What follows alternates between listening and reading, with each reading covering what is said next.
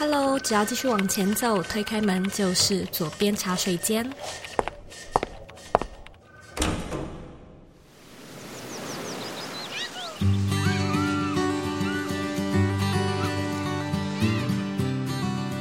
在在收听的是《左边茶水间》第两百四十九集。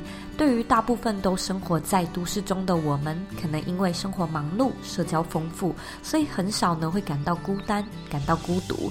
我以前呢也经常觉得自己的日常很精彩、很丰富，从来呢都没有感受到什么叫做孤单、什么叫做寂寞。但是长大后的我，尤其是搬到国外生活之后，我才发现。大人的孤独是那种没有人理解，甚至没有人在乎的感觉。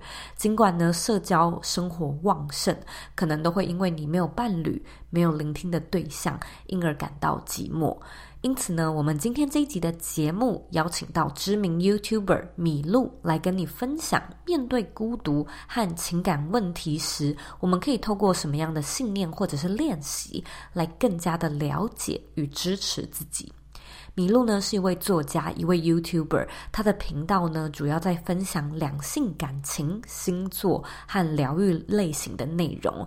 那我们今天呢会用非常闲聊、很疗愈的风格来和米露聊聊他过去呢是如何从一位独立的制作文字工作者，到后来辗转开始自己的 YouTube 频道。他做市场定位的方式，以及呢他看到观众普遍在面对感情、面对孤独时的问题，别忘了按下订阅键，订阅这个节目。假设呢，你身边有朋友或者是重要的人对于这个主题感兴趣，我也希望呢，你能够将这一集的节目分享给他。准备好了吗？让我们一起来欢迎今天的来宾米露。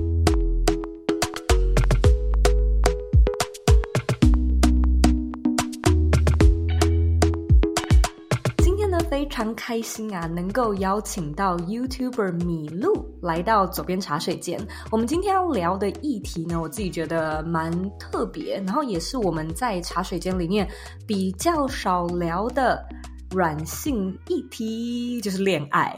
其实我们真的蛮少聊恋爱的。不过因为呢，米露最近刚出了一本新书，叫做《一路练习》。陪你成为自己的光，所以呢，我们就希望可以邀请到他来聊聊这本书里面的一些故事。我自己看了之后呢，觉得蛮有意思的是，因为我一直都不是一个特别在 focus 恋爱的人，可是我也是一个经常会收到朋友来问我感情问题的人。然后我在看这本书里面的时候，其实书里面就有很多案例，然后我想说，哎，这题我被问过哦，那个那个案例我被问过，所以我也觉得蛮有意思的是，今天不只会聊书里面的故事，其实也会聊聊米露他自己的历程，包含他过去的背景，还有他开始做 YouTube 的契机。所以我们现在呢，就欢迎米露，Hello，Hello，大家好，我是米露，很开心跟你跨国连线。那我觉得我重新介绍一下我自己。最一开始，我大学毕业的不是正式工作，兼职工作是音乐专栏作家。那个时候大概在二十二岁，还在念书的时候，透过学校学姐介绍，我去那种潮流杂志。我有一个自己的线上专栏，写的是华语的流行音乐。谁出了新专辑，然后我就找了一个方法去介绍他的这个专辑的内容。那那个就是我最一开始接触所谓个人媒体、新媒体的方法。我可能卡到一个很好的位置，就在部落格还很盛行的年代里面。那我的部落格上面呢，就会有这些我专栏的内容，然后还有一些我自己感兴趣的音乐的书写，这样子。做的就还蛮顺利的。那几年最高的时候，我曾经手上有四个到五个的专栏，那有纸本杂志的，有网络的，有报纸的，文化取向，他要做那种流行文化研究的，其实都有。嗯，对。可是到了二十六、二十七岁的时候，那时候刚好就遇到就纸本杂志整个要收起来，嗯，就收了非常非常多的专栏。我自己也觉得这件事情是不是到了一个瓶颈？因为呃，认真来说，写专栏它终究是一个字一块钱，一个是两块钱的事情，它始终是一个劳力跟时间的交换嘛。然后它的最大的产量也有限。那后来也体认到说，呃，我其实，在唱片公司的眼里面，也不是那么的无可取代的。因为如果他是蔡依林，他不一定要我仿他，他还是有人看嘛，对 不对？对啊，主体是蔡依林，不是我。嗯、那后来在专栏一个一个收掉之后，二零一七一八年我开始我知道 YouTube，然后有人建议我拍 YouTube，那那时候我就试着拍了。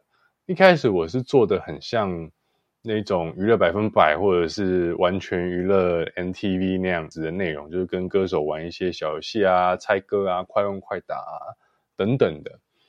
因为我完全没有想到我要做别的，就是音乐的内容我该做什么，我是做这些东西。嗯、我记得我很挫折的是，那时候我我可能就跟周兴哲，然后我们做完之后放到 YouTube 上面，放了几个月，然后看那个点阅数，想说五六千，周兴哲诶，我还能怎么样？就觉得说啊、那也不是我的问题，那也就是来宾没问题，我觉得内容也没问题啊，那到到底是什么问题？其实我也不知道，嗯嗯、所以。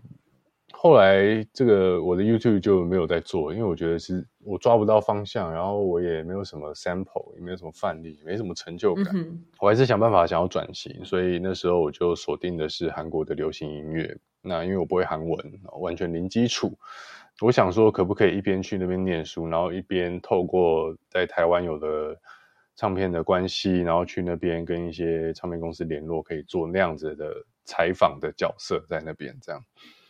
但下一个思考后来就变成在那边念书的时候呢，就顺手拍一些那边的好吃的东西啊。嗯，你要去那边留学需要资讯啊，比方说你要学生签证啊，你要换钱啊，你要租房子啊，你要叭叭叭叭叭叭叭，好，或者是六日去一些旅游景点，就随手拍起来。那没想到这样子做的过程。YouTube 的反应是非常好的，那有点算是我正式 YouTube 的有一个基础的奠基。嗯，诶，那为什么后面没有继续，就是从这种比较生活旅游面下手呢？因为在那一阵子里面，其实我心里很拉扯，就是我并不觉得我做那些旅游的内容，我是有花心思的，我是开心的，我不确定，我只觉得那个东西实用。但是那个东西对我来说很独特吗？嗯、那个东西只有我可以做吗？我并不觉得。嗯、哼再加上我自己判断，我、嗯、我并没有办法做一个这么外向的人，嗯、对，所以我后来就慢慢的收缩，把这些旅游的东西慢慢的淡化啊。其实最主要，真的开始经营感情这一块，我觉得是真的疫情爆发，大家出不去之后，我就是完全断掉那个我要拍旅游这个。想法跟念头，因为你真的也不能拍，所以活动范围是这样。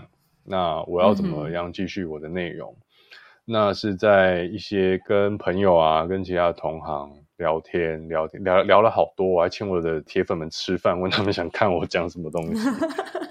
我记得有一次是我跟我一个从小到大认识十几年的朋友在聊，我说：“那你觉得你喜欢看我讲什么？除了音乐之外，因为我不想，因为我累了。”嗯哼，呃，他就突然跟我说：“哎、欸，米露，你记得你小时候，我都会找你讲电话，我都会跟你讲很多很多我遇到的事情，我跟我男朋友的问题什么什么。”我说：“嗯，我记得啊，怎么样？”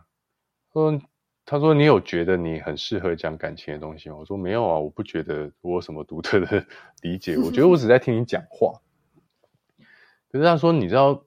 你可以听人讲话是一个你很珍贵的特质，可能像像周一样，你也有很多人跟你诉苦，但我们并不觉得这件事情有什么特别的。对，就是你在讲你的失恋，我在对我在听，然后我给你一个我觉得所有的正常人都会给你的答案。对我被我被劈腿了怎么办？分手啊！啊，为什么要分手？不然呢？就是类似这样子而已，其实完全没有什么建设性。他说：“可是我朋友就说，哦，你分析的很有条理啊。如果不是你的话，我可能看不到这些盲点。没有啊，他就约别的女生出去吃饭，这不就是盲点？可是我觉得他们只是去聊天，就是 something like that，就是这样子。那 对他这样一讲，然后我就想到说，嗯、过去我跟歌手访谈的经验里面，也很常有唱片公司啊、经纪人啊，或歌手本人就在结束了访问之后跟我说：“你的访问很特别，有很多很多的话，我在其他地方是没有想过，也不会讲出来的。”然后有时候讲一讲，他们的这个经纪人会在镜头外，不能再讲了。对，可是我没有感觉。对，然后后来就是把这两个，我觉得就是两个技能包吧，合在一起，然后它就成了一种新的可能性。所以我的频道上面有开始多了很多的访谈。那对我来说，只是以前是跟歌手，然后把它换成可能 YouTuber，然后身边的朋友，主题从音乐换成了感情，然后换成了。星座，其实我频道上面很多很多星座的影片。那对于我来说，那其实就像是日常的聊天，只是我可以，我有办法把这件事情做一个比较有系统的引导跟整理，然后加入一些感情的提问，这样子，再到后来，嗯、最后才有了我现在的样貌。嗯，就是所谓着重在感情的议题上，加上一些心理测验，或是我学习的。人类图、塔罗牌等等的这些工具，去帮助大家厘清，帮助大家去有更多的角度去看待自己的情感，跟整理自己的想法。我觉得这段历程其实蛮启发人心的，就是也不是一路顺遂，也跌跌撞撞，嗯、然后花了一点时间去摸索。那最后怎么会找到这样的一个题材，会有这样的灵感？其实也是来自于很日常的。跟朋友的聊天，可是从中你就你就挖掘了嘛，你就发现了，哎，对，我或许有这些是我自己没有发现的，但可能在他人眼中是蛮特别的特质。嗯，然后因此你也真的尝试了，也可以说是验证了之后，发现，哎，对，也的确，观众可能也蛮蛮喜欢这样的风格，蛮吃这一套的，然后就一路这样子开展下去。我在看你的新书的时候，我也觉得你是一个很。很有觉察力，可以说是很懂察言观色吧，很懂察言观色的人，观察力很敏锐。所以这本书里面，就像我最一开始提到的，其实你有很多案例跟故事。嗯，嗯，如果现在要请就是作者本人，请你来介绍一下你的这本新书，你会怎么样跟我们介绍？以及你觉得这本书里面有没有什么样的精华主轴，或者你自己最喜欢的部分呢？啊，我会怎么接到这本书？这本书叫做《一路练习，陪你成为自己的光》。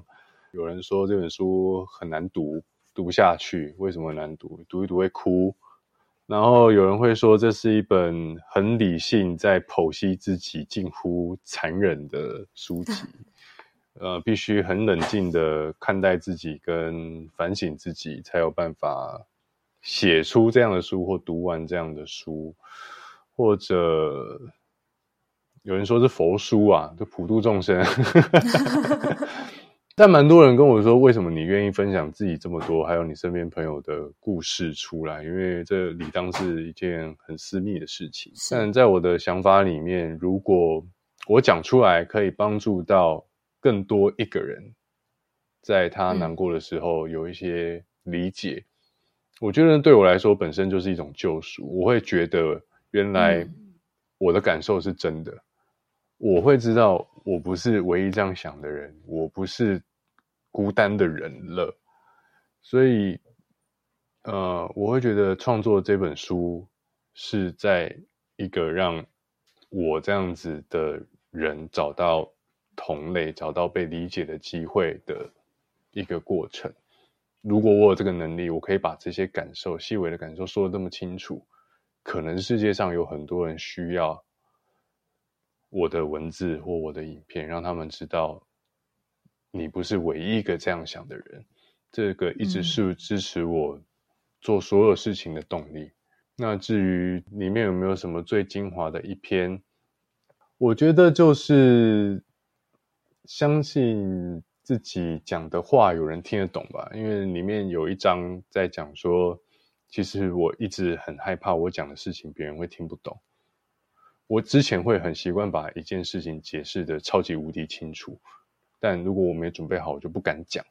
那我觉得这个不敢讲，就是害怕自己不被理解。嗯、但这本书就是一个我练习了，相信自己的这些细微的感受是值得被阅读的，嗯、我值得书写的，有人会在乎的，有人会需要的。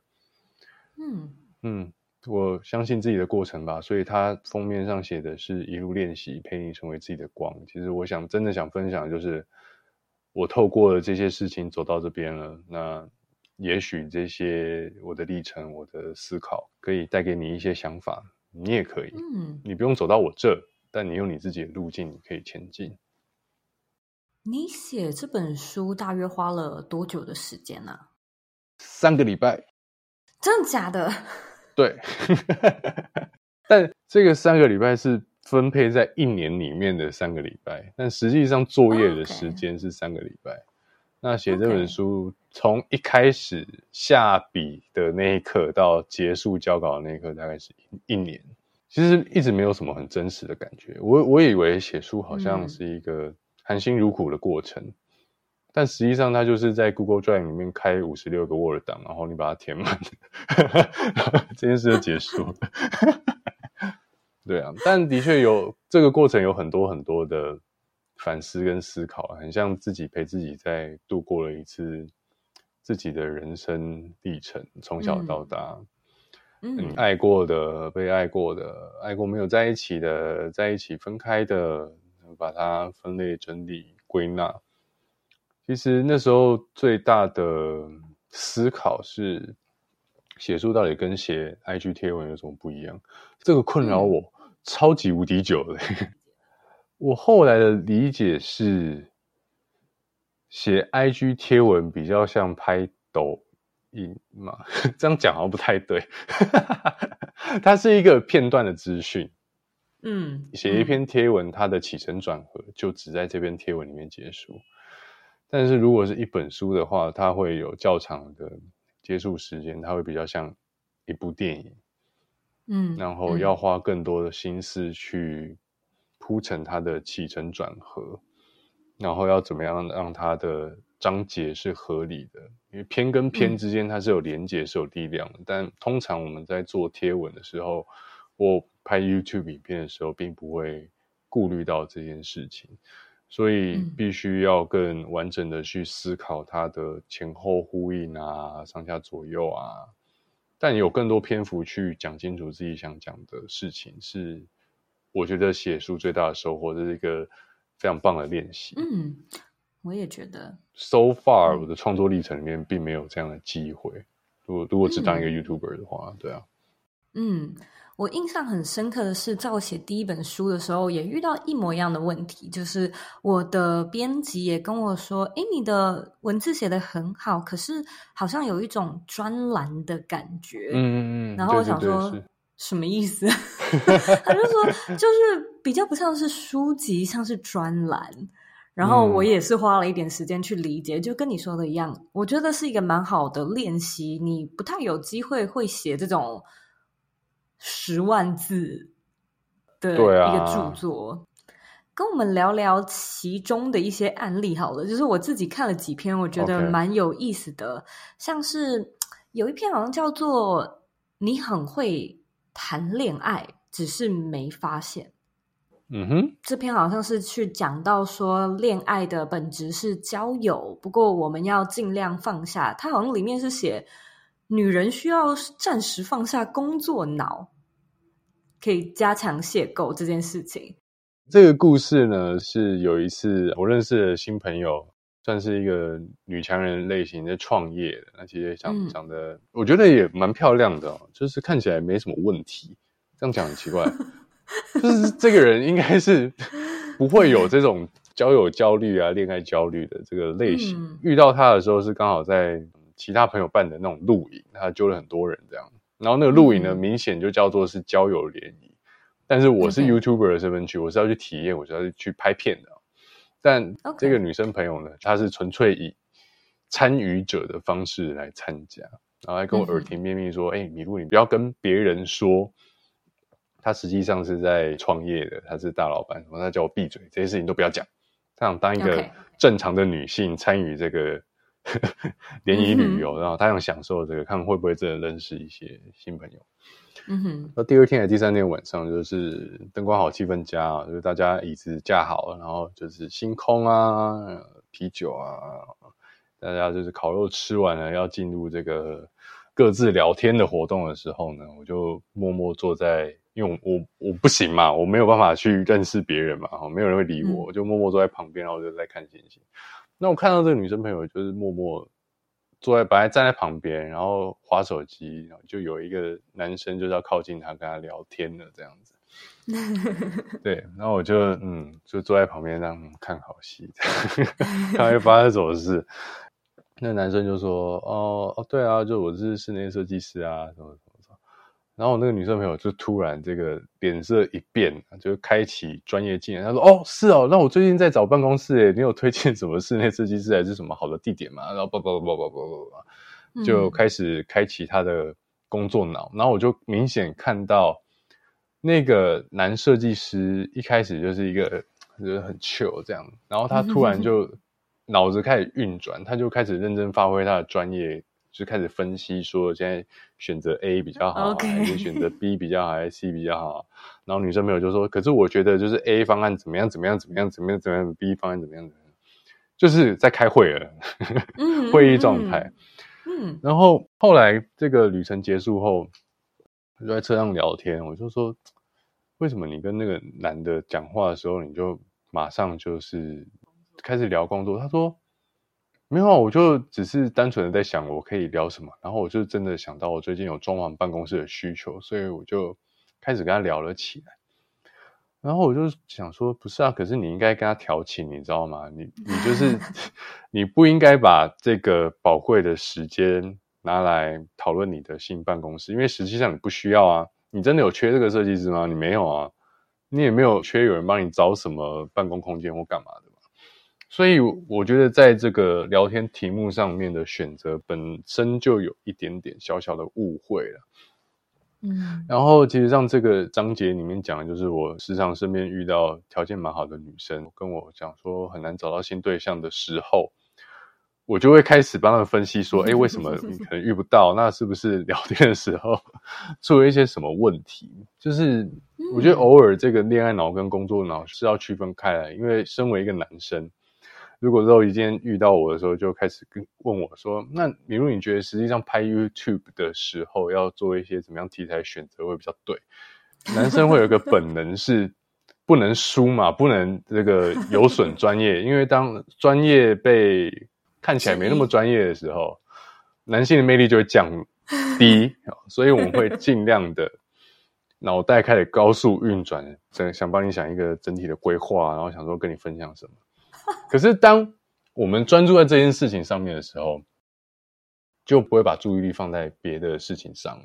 那所谓别的事情，就是好好的看着你，嗯、跟你聊一些不着边际的话题，然后试图有一些肢体接触什么。因为不会嘛，因为没有人在讲公事的时候会做这些事情啊，他就会，它是两个分裂的事情。这个小小的经验就跟大家分享了。那书里面就是有一些其他的这样子的。身边的小故事，希望这些人都没有发现我在说他们。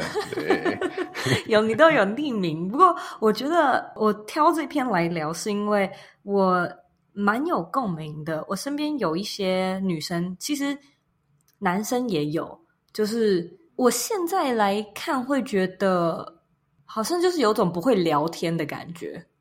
但他们其实很会聊吧，对吧？就就。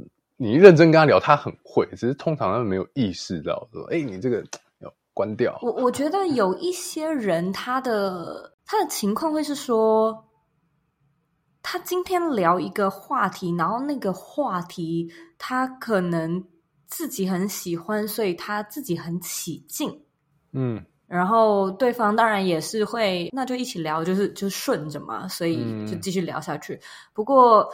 有的时候我会觉得，好像你聊的一个东西可能太执着，或者是太起劲。我不晓得这算不算工作脑，但是你可能就会放入那种哦，我告诉你，因为我有这个经验，然后我曾经这样子做，然后呢，怎样的结果是什么，所以就是一直用这样的一个形式。我觉得它就不会像是一个，它不是一种平等的对话。对对啊，他分享很多没错，可是他。就没有那种 connection 的感觉。然后我觉得很多人会这样。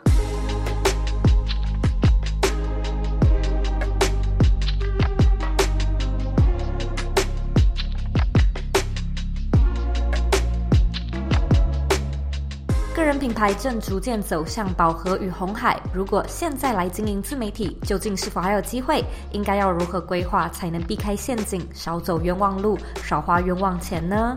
你需要的是精准的成长攻略。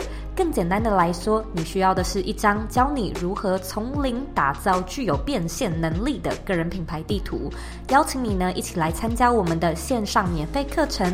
因为呢，想要设计一个成功且有稳健 revenue model 的自媒体，其实有几个很重要的关键指标是一定得达到的。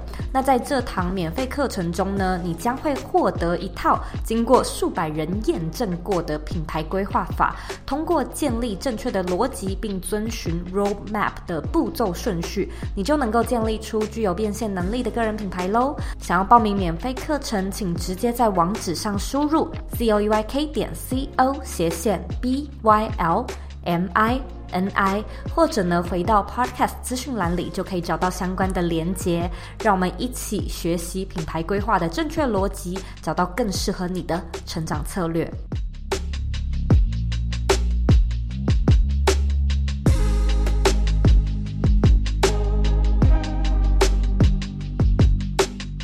我最近在我在写一个脚本，我想讲一个题目，叫做“我们是队友 ”，teammate。其实这是一个谈恋爱时候非常需要的激素。我觉得，比方说我们今天在酒吧，我们在玩飞镖，如果这个女的一直在教我怎么把飞镖丢得好，我并不会觉得她很帅吧。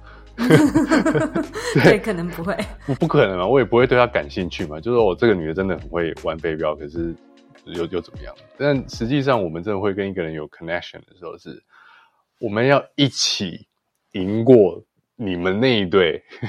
这个时候，我们会觉得我们有一一起奋斗，然后就是啊，我们在讨论我们要怎么样一起做一个怎么样的事情，那个才是真的在前几次见面或者你们在暧昧的时候，你真的会觉得。哇，我跟这个人有连结，我们有 connection，我们有对话，我们有互动，而不是你好像教练，你知道，就是要我告诉你，就是你要这样做，嗯、这样做，这样做，你就可以赢得这个游戏，那不好玩啊！我我不想要做这件事情啊！嗯、我们是要一起去，好像打怪或者或者干嘛的。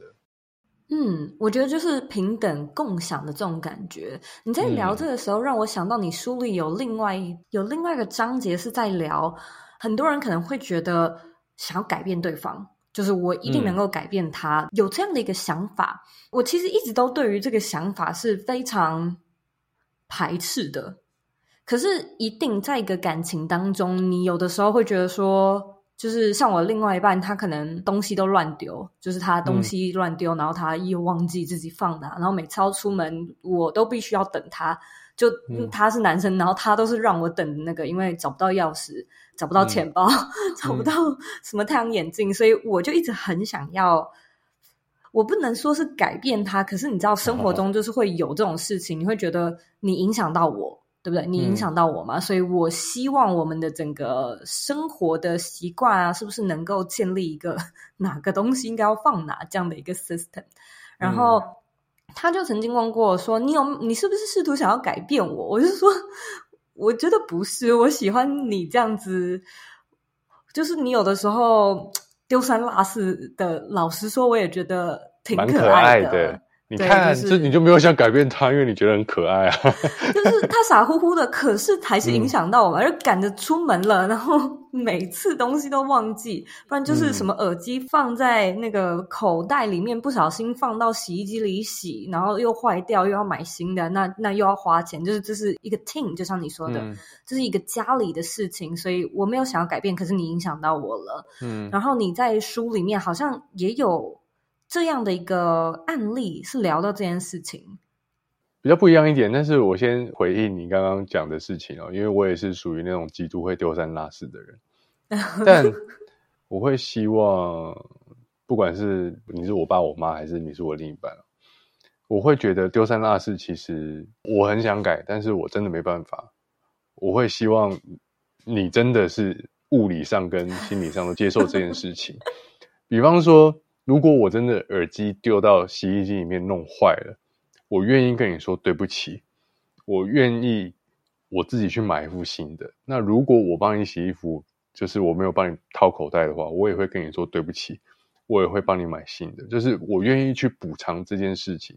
但是我真的有些事情就是会忘记，我也希望你可以理解，就是这一章啦，然后以及我个人现在理解，就是想法会是说，如果真的有有一些行为模式就是这样子，那我也不想影响到你，但是我希望你接受。但对我来说，这个是我的人生已经是这样子，我希望你接受，但是我也想要你知道，我没有想影响你。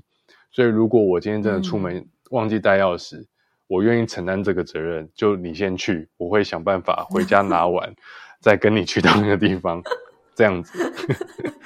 我觉得的确也是，这是一种很可爱、彼此接受的方法。的确是，的确是我。当然，我跟我先生相处是不错啦。不过，在 聊到这篇章节的时候，我就觉得，其实蛮多人一定是在生活上面有类似的经历。我觉得像我跟他的案例有点像你这样子，就是如果他出门忘记带钥匙，我人又刚好在外面，我会直接跟他讲说，我没有，我不要回去帮你开门，你自己想办法，你来。对啊，我会自己解决嘛。对，你来咖啡厅找我拿钥匙，我不要回家帮你开。不过我们的调试方式可能是这样子，但有一些人他可能是，就是说他正要进入个关系吧，所以他开始可能现在是暧昧，然后他发现对方说，哎，有这些特质。我觉得一开始你在热恋期的时候，很多东西你都会觉得他是可爱的，嗯，然后我是喜欢的，所以我可以接受，嗯，我也可以让步。我觉得应该说，我们要怎么样去知道彼此之间就是什么样的点是，其实我自己是没有办法忍受这件事呢。我认为啦，我们就把它讲大一点，就你们今天要结婚好了，我们就反正就这样设定嘛。进入关系其实跟进入婚姻其实差不多的事情嘛。嗯、那套在我一定能改变他这种事情上，我们讲一个最直接、最坦白的，如果。男生的性需求他就是很大，女生就是完全没有性需求。这两个人硬要结婚，呃，其中一方抱持着我一定能改变他这种概念，那他们彼此一定会很痛苦啊。那我会觉得，为什么你一定要踩的这种明明这是生理需求，两个人都不可能改变的事情，那偏偏你要选择？对这件事抱持希望，好像就是结婚是施了某一种哈利波特的变形咒，他就能从物理上改变一个人什么？我觉得这个是非常非常不切实际的想法。可是你不会觉得两个人或许都能找到一个中间值吗？就女生事多一点，男生少一点。也许它是一种希望，或者是某一种条件的满足，但。这件事情就变成你必须要去判断，这个人愿意为你为这份爱尽多少的努力。你没有一定要改变他，你可能可以改变他，但如果也许不行的话，我还是愿意跟他结婚。我觉得这才是结婚的条件。嗯，也许不行，还是能接受吗？啊、嗯，嗯，最近我看到一句话，我觉得很有趣。他说。男生跟女生在一起都希望女生在一起之后永远都不会变，呃，女生跟男生在一起之后就希望男生会变一个样子。嗯，是这样吗？对，无无论 我不知道，我不知道，我只是觉得很有趣，因为这两句话明显在暗讽男生期待女生外表不要改变，然后女生会期待男生的某一些坏习惯可以被改掉。嗯，所以我觉得这两句话很有趣。哎，那你觉得你其实做感情议题到现在也算超过两年的时间了？你有没有觉得普遍观察最常见、嗯、你很多读者投书这样的议题嘛？就是最常见的问题，你觉得是什么呢？哦，呃，米露，我跟这个男生没有在一起，但这个男生做了什么什么什么什么什么什么，他是不是喜欢我？这个是我非常 非常不喜欢。怎么会来问你啊？对，我不喜欢，也不想，也没有能力，我也不会通灵，因为我我没有办法得到这样的答案，我也没办法回答你，我也不知道他在想什么。但我自己会觉得，这个是一种没办法去判断一个异性何谓喜欢或不喜欢，他没有这个能力，或不相信自己的判断吧。对，然后第二层可能是，其实我会说，就是对于自己没有足够的自信，因为在我的理解里面，我会觉得今天你喜不喜欢我，不代表跟我喜不喜欢你是两件事情。为什么我需要先确定你喜不喜欢我，我再决定我要不要喜欢你？这对我来说很不合理，我也没有办法理解，我只能尝试去理解到底为什么会这样子。嗯，这其实就变老生常谈了，就会变成需要用很多的篇幅去去理解它或消化它。就是你，你该怎么爱自己？你为什么不爱自己？你为什么不了解自己想要的是什么？但我还在试图找到一个最佳的方法，可以回答这样的问题。是我还在努力中，但是我希望这本书有有做到 一些些这样子的功能，但我不确定。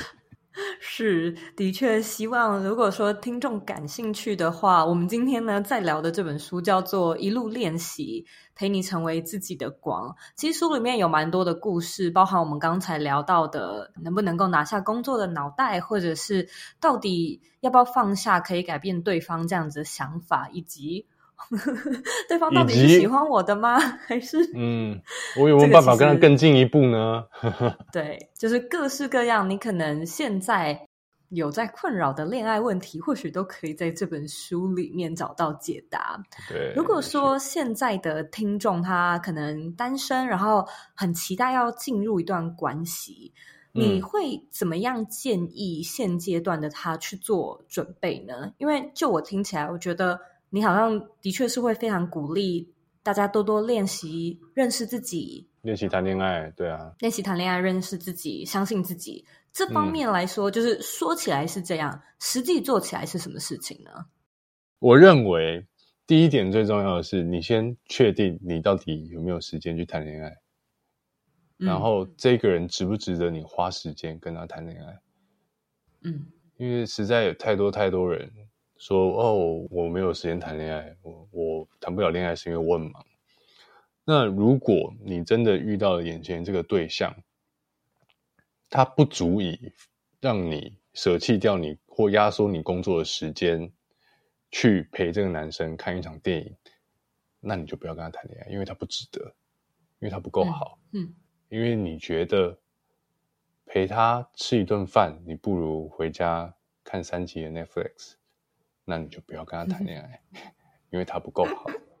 衡量自己愿不愿意花时间在这个对象上面，会比你用冲动跟不理智的去帮这个男的打勾勾，说啊，那他长得还不错啊，工作也可以啊，好像还 OK，为什么不试试看？嗯，你不用试试看啊，你就直接想说，你到底愿不愿意在你。累得要死的这个忙碌的日常生活里面，挤出三个小时去跟他约会。如果你愿意，然后你觉得很快乐，你觉得很值得的话，那那你你就去嘛。嗯。然后再来第二个想法是，其实我觉得现在呃有有工作、有自己理想、有自己目标的人，其实在找另一半的时候，是想要想办法找到一个最舒服也最没有成本可以。融入我的生活步调的另一半，嗯，这个是一个非常重要的先决条件。然后我可以很舒服，我没有任何的勉强，我就可以跟这个人拥有同样一个有趣的生活轨迹，那是最棒的状态。嗯，像我是完全不做户外运动的人，你要我去爬山啊、冲浪啊，干嘛？我会很想死，我做不到这件事情。对，对我来说，我放松的方式就是我可能在家看书、看剧、嗯、去看展览啊、听音乐、看演唱会、去酒吧干嘛的。那我就不可能，就就算你是身材超好，然后你体态超好、嗯，就还是需要有 share interest。对啊，因为我不可能花我宝贵的时间，然后就跟你爬象山，然后回来我腰酸背痛，我肯定不能工作嘛。这对我来说，就是虽然我很喜欢你，嗯、但我们就没有重叠啊，就会过得很痛苦啊。嗯、所以这个我觉得是一个蛮实际，然后非常有效的方法。你要回家看剧，还是要跟他出去约会？选一个。如果你可以的话，嗯，那那你就对啊，那很好，他是对对的对象。这个够吗？够，可以吗？可以。所以也给听众参考，我们就是先盘点时间，评估时间，然后再评估有没有共同兴趣吧。然后你是晕了，还是真的想谈恋爱？这我不知道。这个可能就比较难判断了。就是大家平常多多冥想啊，自由书写，也许都有帮助哦。好，如果说呢，听众对于这本书感兴趣，我相信呢，在各大书店或者是相关的电子商城，或回到我们这一集节目的资讯栏里面，都找得到相关的连结。今天呢，非常谢谢米露，跟你聊得非常的开心。我现在呢，要来问你最后一个问题：你认为的理想生活是什么呢？我可以自在的付出我的爱。而且我没有任何的压力跟任何的焦虑，会不会很抽象啊？哎、欸，那你觉得你现在在过着你的理想生活吗？我正在往那个方向前进，但我不知道我到了没。到了就会知道了。好，非常谢谢你今天宝贵的时间，也期待到时候在台湾见。祝你新书大卖，祝你一切顺利。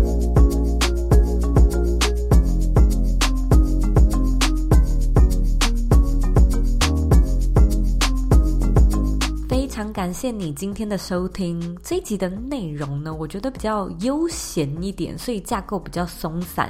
因此呢，我们这一集就破例不做重点整理。事实上呢，我觉得这些内容或许也不适合做重点整理。我其实很认同米露说的，认识自己、相信自己，都是一段经历、一段过程。它并不是说哦，画上重点金句，看过之后呢，就会有所体悟。这可能是需要一段时间。发现需要一点经历，甚至是一些人生的历练，才能够去真正的发酵，还有体悟其中的道理。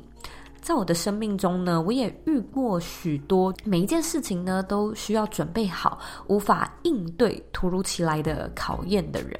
那米露提到呢，他自己过去也是这样的人，如果没有准备好，就不敢讲。不敢表达，怕自己的表达不够完善，怕自己陈述的内容有所遗漏，不够完整。那米露呢，透过自我探索，发现呢，他害怕自己被误会，不被理解，而这一切的根源呢，都来自于他害怕孤独。因此呢，他花了一段时间去练习相信自己，相信有人会懂。有人会在乎，有人会需要，那我也觉得这真的就是一种相信自己的过程。例如说，我以前也真的是一个凡事呢都很喜欢计划到超缜密的人，但是过了几年，我也开始在想说，计划这么完善，究竟是因为这样真的比较轻松、比较有效率，还是是因为没有把握自己真的可以 handle 得住不确定所带来的那种不适感？答案呢，或许是一半一半。有的人会说，不确定所带来的不舒服，不就是要尽可能的想办法避免跟减少吗？但是换个角度想，或许这种不确定所带来的不舒服，更是我们需要去面对、迎接和拥抱的。这一切呢，我觉得都是学会去相信自己的一个判断的过程。那现在的我呢，也更加的有弹性。我在想，可能也是因为我更加的相信自己能够做出合适的判断。这不一定是最正确的判断，但是呢，这是当下的我认为最合适的判断。而也许呢，这样就足够了。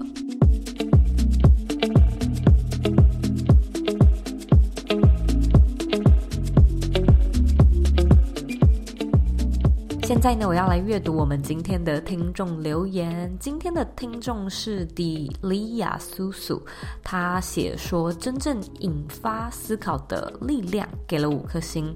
我是一位理工领域的研究所学生，很高兴在实验室生活的时间以外，也可以接触到这么 real 的音频节目。每次 Zoe 问来宾问题后，我都深深赞叹 Zoe 好会问问题，也毫不犹豫地问，完全呢是为。”为听众谋福利，深深挖掘来宾。希望自己呢，也可以以自己的专业领域作为内容创作的主轴，来建立自己的个人品牌。如果有机会的话呢，也希望周以多邀请几位工程师背景的来宾，例如之前的雷咪。非常感谢 Diela 的留言哇！看到你留的这么的丰富，我真的非常的感谢。也可以跟你预告一下，近期呢，我也会再一次邀访磊咪，就是上我们的节目做第二次的访谈，所以可以期待一下。那假设呢，你听完今天这一集的节目，觉得呢有带给你一些收获、一些启发的话，我也希望你呢可以帮我到 Apple Podcast 上面打星评分，还有留言。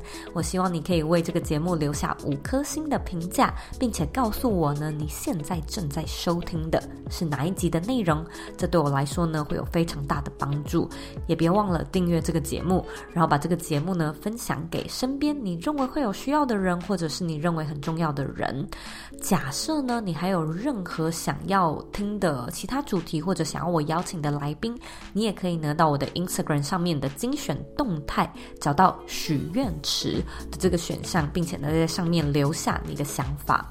假设你还有其他问题的话呢，也欢迎你回到我的网站或者是 IG 上面找我。